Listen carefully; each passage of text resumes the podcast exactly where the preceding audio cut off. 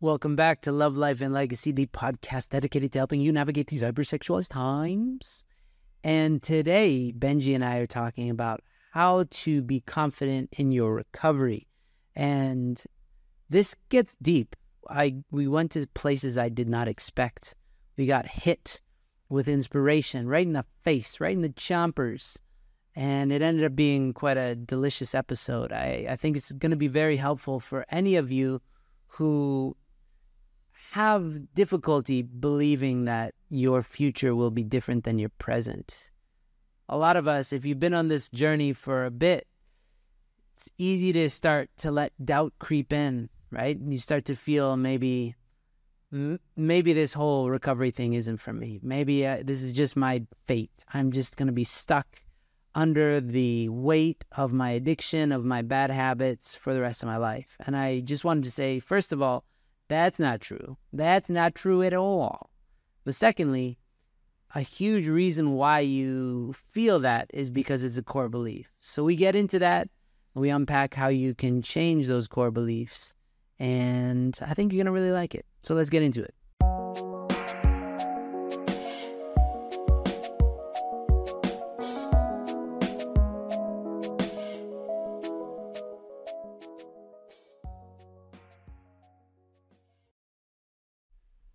Already, Andrew, and my band. I'm Benjy. We're back here with the Love, Life, and Legacy podcast. We love you all. We are so excited for today's discussion and episode about what are we talking about today, Andrew? Where am I? Hey, everybody. Welcome back. Where am I? I have no idea who I am. Today, we're going to be talking about how to be confident in my recovery, a k a your recovery, a k a all of our recoveries.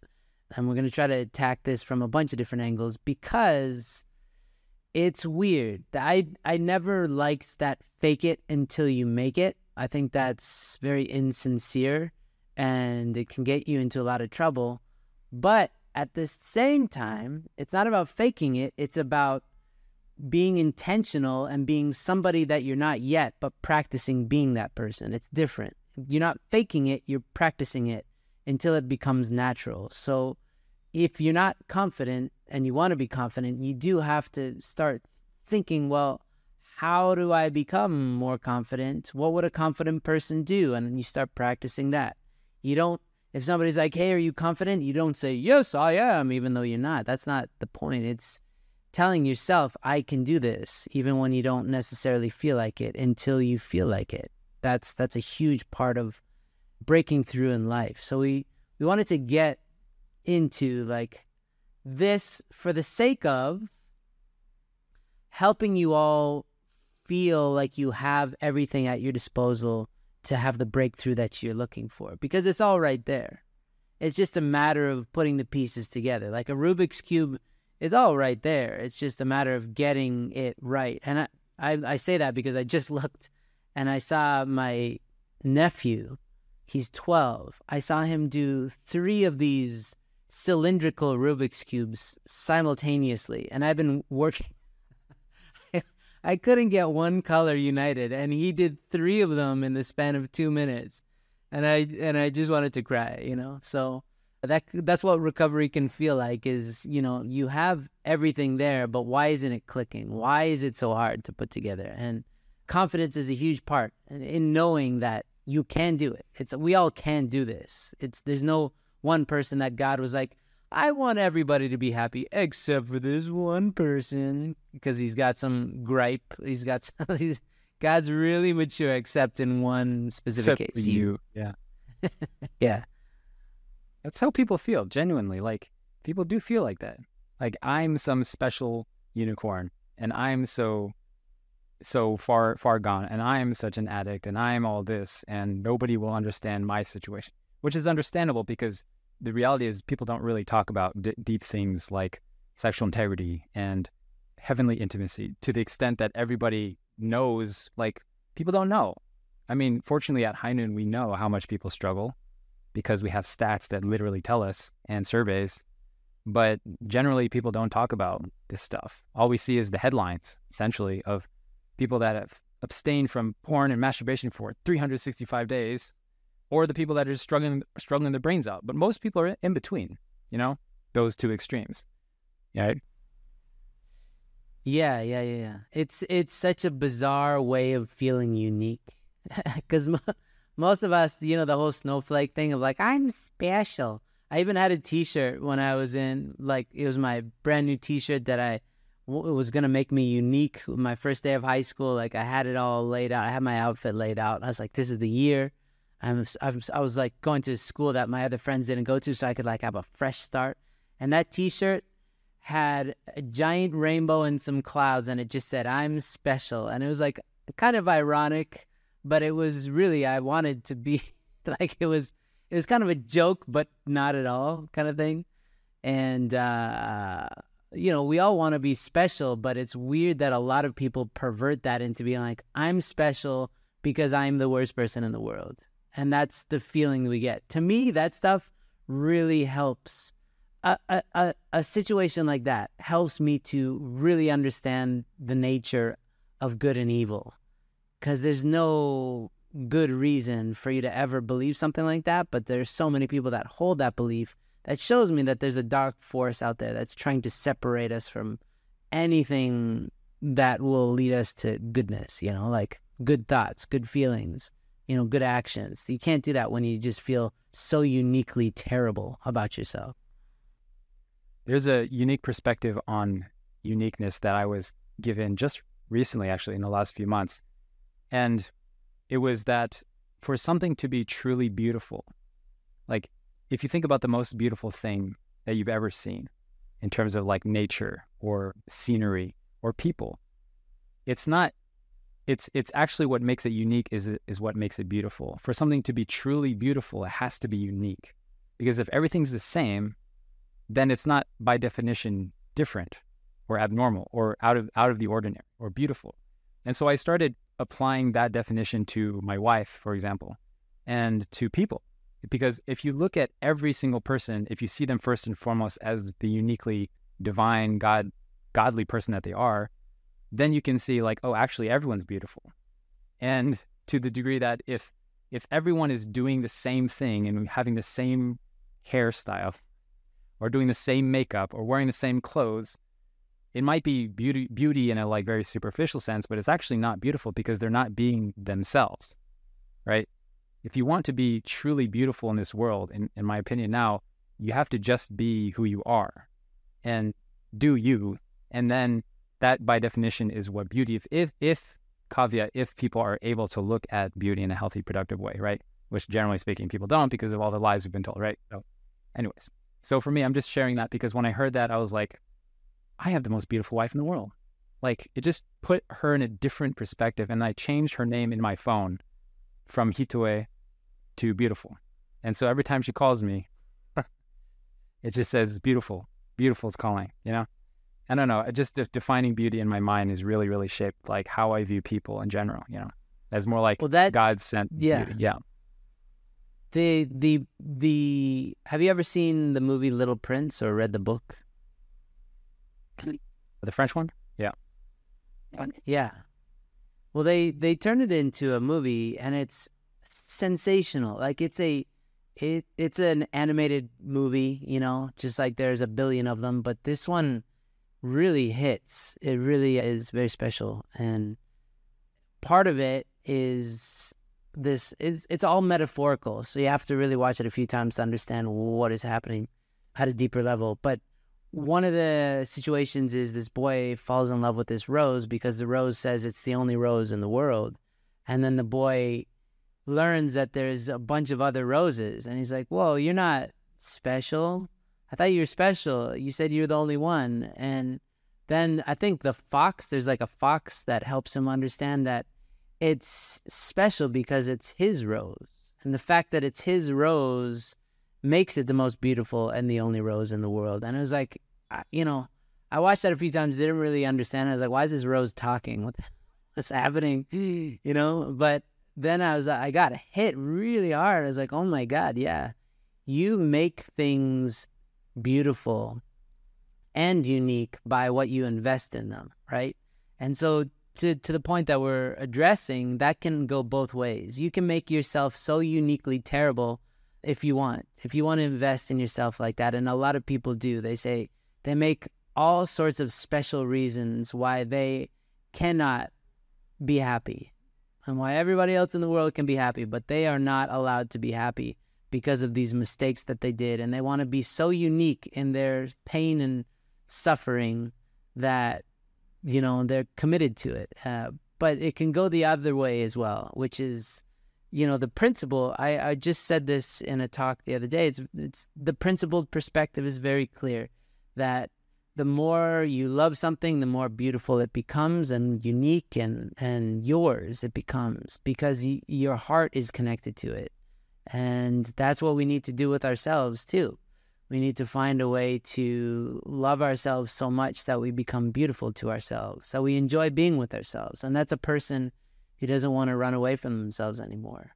And that can be perverted and weird. You know, if so many, it, there's so many self-care gurus that uh, they've perverted the whole thing to just be selfishness. And that's not it at all.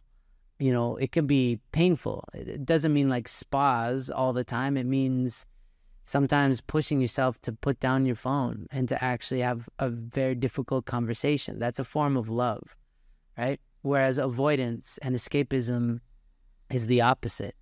It's the opposite of love, you know?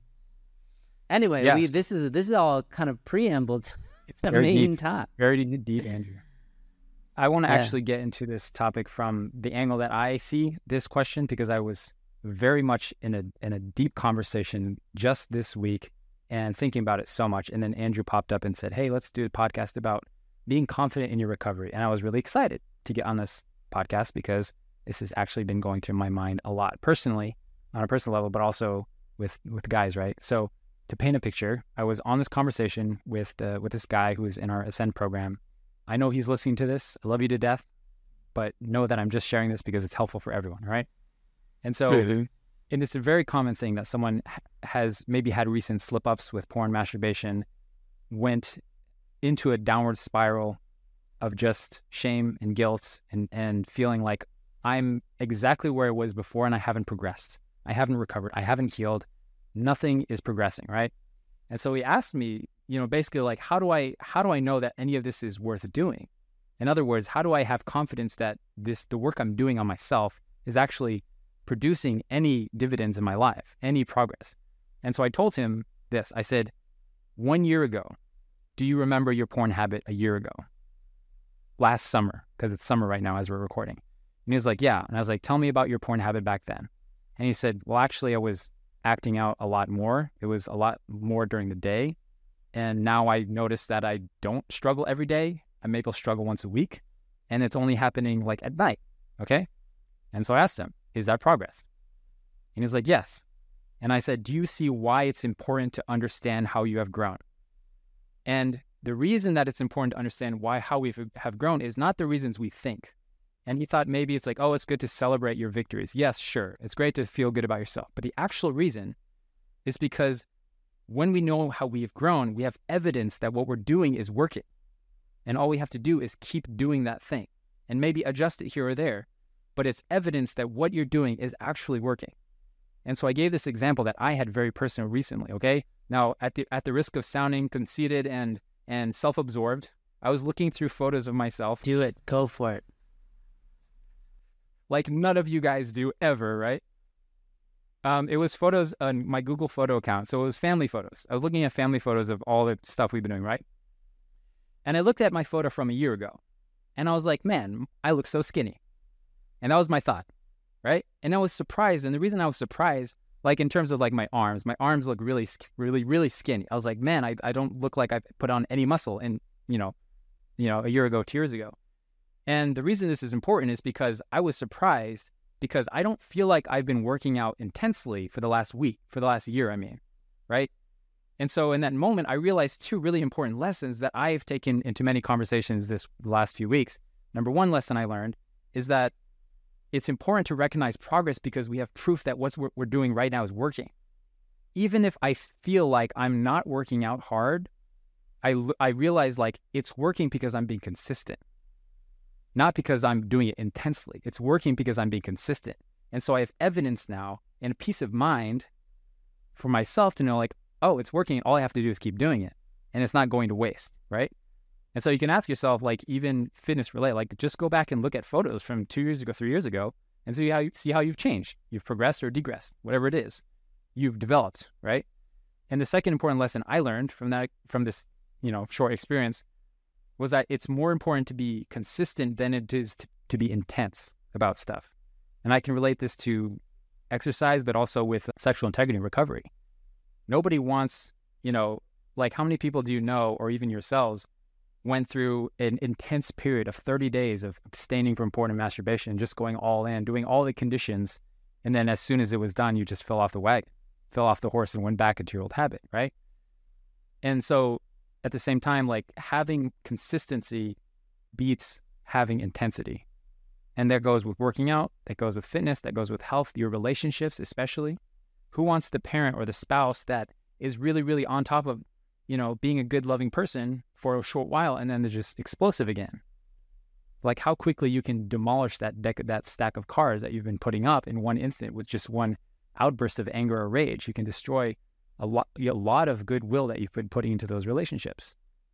So that's, those are like the two things I learned that I told this guy. I was like, you don't see, you feel bad about yourself because you're not noticing the progress you've made. And so you're saying everything's not working, but if you just look back, you can realize that you have grown a lot, which means it's working. So all you have to do is keep doing it or adjust it. If you want to grow faster, adjust it. But the point being, it's not, it's not that it's not working. It's helping you. So just keep at it. And eventually, usually what happens, especially regarding porn and masturbation, is what happens is people just keep climbing this mountain and they just keep working on their root issues, their, emotion, their emotional intelligence, their connections, their relationships. And eventually they just stop desiring to escape. And they look back and they're like, man, I've come so far. It's been like weeks and months and I just I just don't have a desire anymore, right? Have you noticed that, Andrew? Yeah, yeah, absolutely. And I I mean, as you're saying this, I, I feel as though you cannot have confidence without a core belief as your foundation that it is possible for you to change. Because otherwise you can have faux confidence or mock confidence. You can muster up, you can watch a bunch of videos, I suppose, right, on, on YouTube, and you can get all fired up, but you're borrowing somebody else's confidence. That's, that's what all of these external sources of confidence, such as videos, motivational videos, they call alcohol liquid confidence. All of these are a means to a superficial end, which if you don't have a core belief that you can change, you'll always go back to that baseline. I've been thinking a lot about baselines. Actually, I was thinking about doing an episode about baselines. I think they're really important to understand, but just to touch on it real quick is that's what you'll always go back to. So if you have a baseline of positivity, then that's how positive you will always end up being. So if you have a really negative day, you're a really down day, you'll bounce back to your baseline of positivity. Also, if you have a super positive, like very, I don't know, you get caught up in some wave of enthusiasm and you feel like you can take over the world, well, that'll be, that'll have a shelf life, and that, and then you'll bounce back to your baseline, right? So if your core belief and your baseline belief in your own ability to recover and to actually nip this porn addiction in the bud is very low, then your confidence will always eventually go back down to that state. That they'll they'll be correlated. They'll be, you know, on a twin trajectory, the confidence and your core belief. And they might not always be one hundred percent together, but they'll always, they're going on, they're two tracks that'll always end up going in the same direction. So I would just say that, you know, to really actually peel back some layers and look at how, what is my core belief about this? Do I, do I honestly believe that I can be free from porn, that I can be a healthy person who makes the choices that are aligned with my values? Do I believe that? Because if not, I think you really need to work on that as a priority. And that means having a bunch of conversations to feel like, where are you giving up on yourself, or what is holding you back from believing really deep in yourself that that happiness and health and all these things are are available to you. And there's a lot of, you know, you got to dig. It's it's annoying. I know, I know, it's annoying, but it's not it's not something you can do at this with the snap of a finger. But with tools like hypnotism, when you work on your subconscious mind, and we had an episode with some with a hypnotist. Go back to that, study that, reach out to him, do some work with him. You know, all this stuff, it goes back always to your core beliefs. And so, yeah, you, confidence, you see some people doing certain tricks to feel more confident for a moment of time, and that's that's all well and good, but it, it doesn't resolve how you deeply feel about yourself as as what, what is available to you, what is possible for you in your life. And that is something that unfortunately is set for us at an early age based off of our parents and what they tell us and our environment. They say between zero to five or zero to seven years old, that gets really hardwired, and you can change it, but it takes some effort for sure. And, but I think that's a priority. If you want to be confident, you got to understand what are your beliefs, and you have to raise those beliefs. And it's not easy, but it's absolutely possible. Absolutely. Because I, you know, one example is I had, my core beliefs was that there were no God. And then when I was I was being presented with the option of God, it was the right environment where it was stimulating something in me of like this what if. To change those core beliefs within myself was a tremendous endeavor that took all my focus. And it took probably seven months of intense effort and focus where that was a priority of my life, because I wanted to know. I really wanted to know. And to make that shift, it was a seismic shift. It wasn't just like a convenient, oh, well, this is what I believe now, because it, it was like, it's a core belief, you know. If anything, rewatch that Inside Out movie. That, that has stuff about core beliefs, you know. Those, those movies, I, I love that movie to death. It is a fantastic movie. I don't know how they pulled that off, but I didn't like th- it. Those core beliefs, you didn't like it? Oh my God.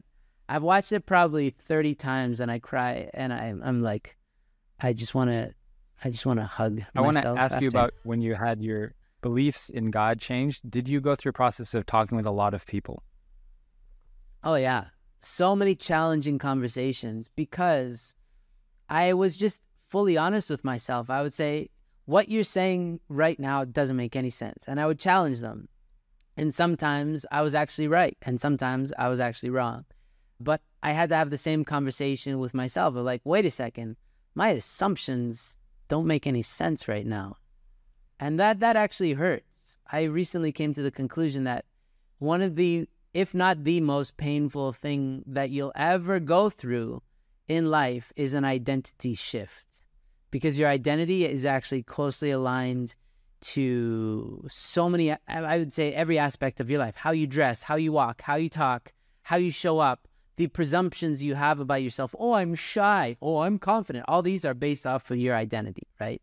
And so to change that feels like you're dying. It feels honestly, genuinely like you're dying.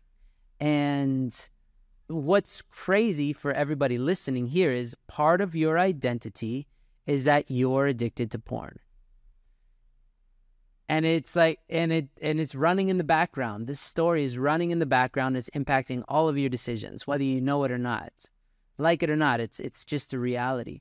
So in order, because I just had this conversation with somebody last week, and he admitted that he doesn't want to let go of porn because of all of the stuff that porn has given to him over the last decade of his infatuation with with it, right? And so he wants to desperately get rid of it. But at the same time, it's a part of his identity, and he's he's so afraid of how he's going to live life without it. That's an identity statement, and that's a core belief that he'll somehow be missing out on something. He'll be a weaker, lesser person if he gets rid of this thing. This is a core belief that he has. So he can do all of the maneuvers he wants externally and have all sorts of fake confidence, but his baseline is that he cannot survive without porn. And that's crazy. So he his confidence is really waning. I have a similar, I have a similar story with a, a brother, and I asked him two simultaneous questions. Number one, how have you how have you grown the last few months in your emotional capacity, your spiritual spiritual growth?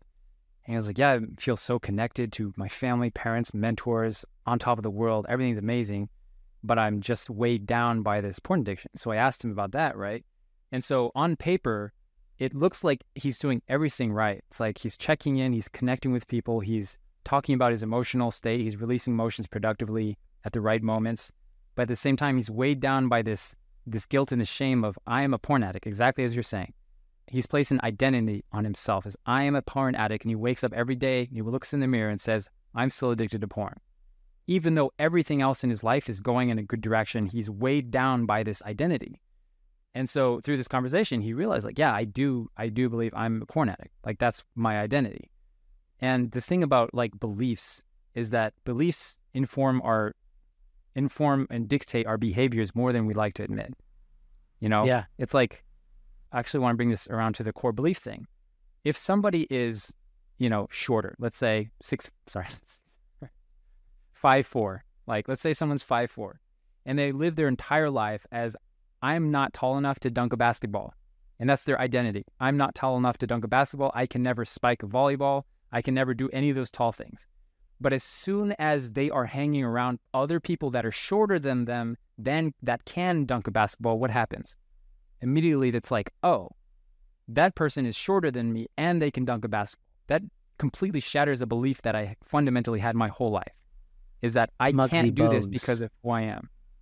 Yeah? So... So I'm using this as an example because if somebody walks through their whole life of, I can't dunk a basketball, then what will their behaviors that follow? The behaviors that follow will be, they will never try. They will never even try because I can never do that. But if they had some delusion, some weird belief that was like, you know what, I can do that. I can do that. I'm a person that can do that. Then they walk through their life trying their best. And what will happen is that maybe they won't meet, reach their goal of dunking a basketball, but they'll get all of the benefits, the tangential benefits associated with doing that kind of thing, which is are they'll probably be fit, more fit than other people. They will probably jump very high at least. You know, you know they'll probably prioritize things like diet, like exercise, and they'll probably hang, hang around with other people that have similar goals and values as them. And so the, the people that we associate ourselves with and the people that we see directly dictate the beliefs that we have. Just like you said about, you know, our parents informing our, our beliefs. If you just, you know, I'm using basketball as an example, but if you just hang out with people that are your height, that can dunk basketball, it's like everything changes. You're completely, your your total belief system is shattered and changed from that moment on, right? Yeah. And so I think with porn recovery, I think one reason people don't think it's possible is because you don't hear enough success stories because no one is talking about this stuff. You don't. You just don't know what's possible. Sure. And I think Andrew and I are talking like almost daily with guys who are going through this, but people genuinely don't think it's possible. Like, you guys don't understand. People are like, I could never go more than a week without masturbating. That's what people believe. I could never do this. Yeah. And they're like, is it even possible for me to do this? And then all you have to do is like look around. Like, how many people are there that are abstaining successfully, not just pushing, not just suffering through it, but thriving through it at an abstinent life? You know what I'm saying? So I think I think it's just, we just have to look it's around more. Pretty wild, yeah.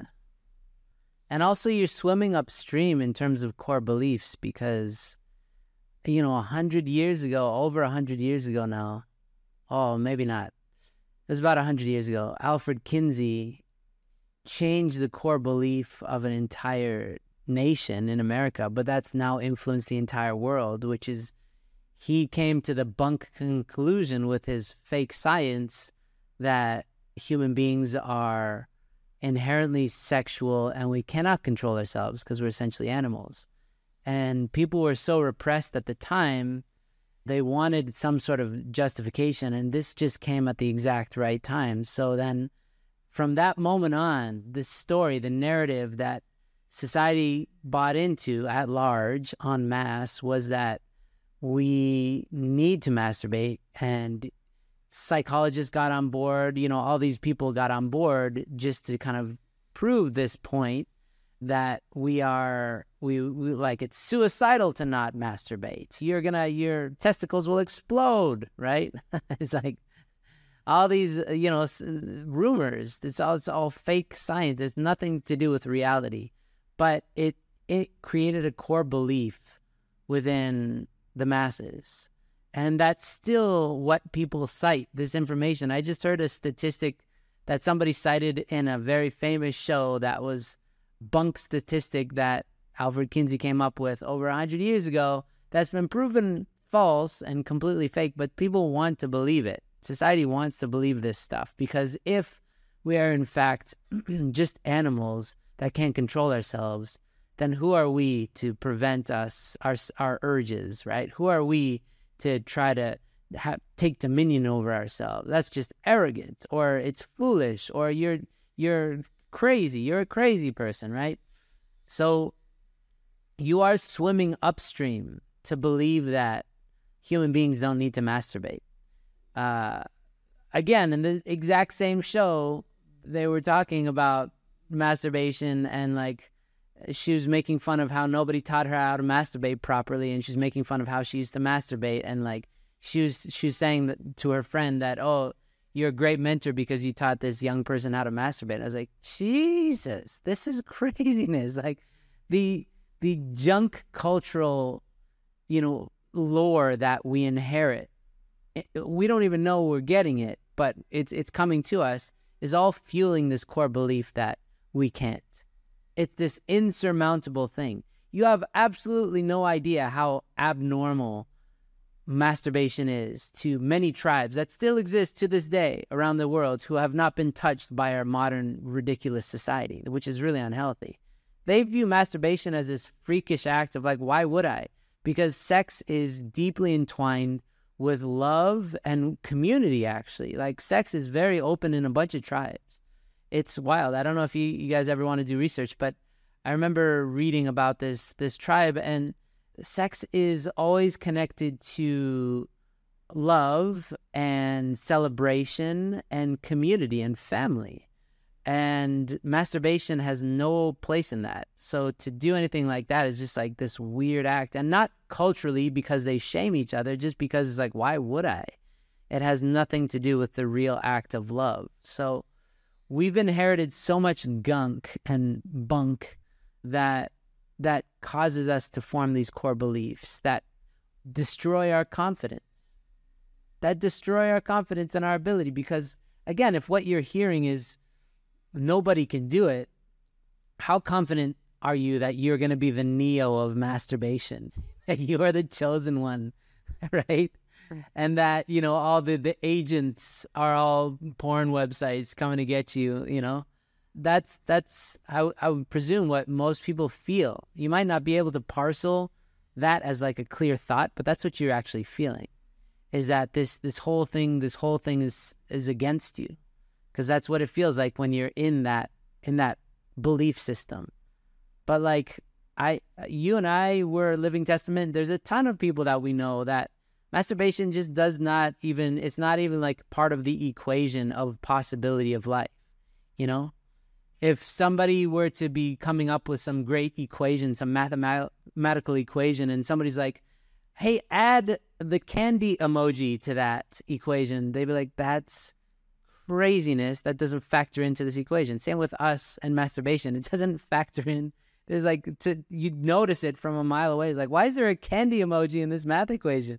Same with like, why would, you know, it's not that we're not sexual. Like I, I very much am aware that there are attractive human beings on this earth. It's just what you do with that information. And when you're, you're, you're constantly taking care of yourself, it doesn't m- amount to the need for a release. Mm. Yeah. So this is all, I, think- I mean, I, that was a massive rant, but it's really important to understand that you have core beliefs that you've formed, but you're also being inundated with societal core beliefs constantly in the music and the movies and all this stuff that are based off of false assumption, false data, fake science, all this stuff. It's craziness.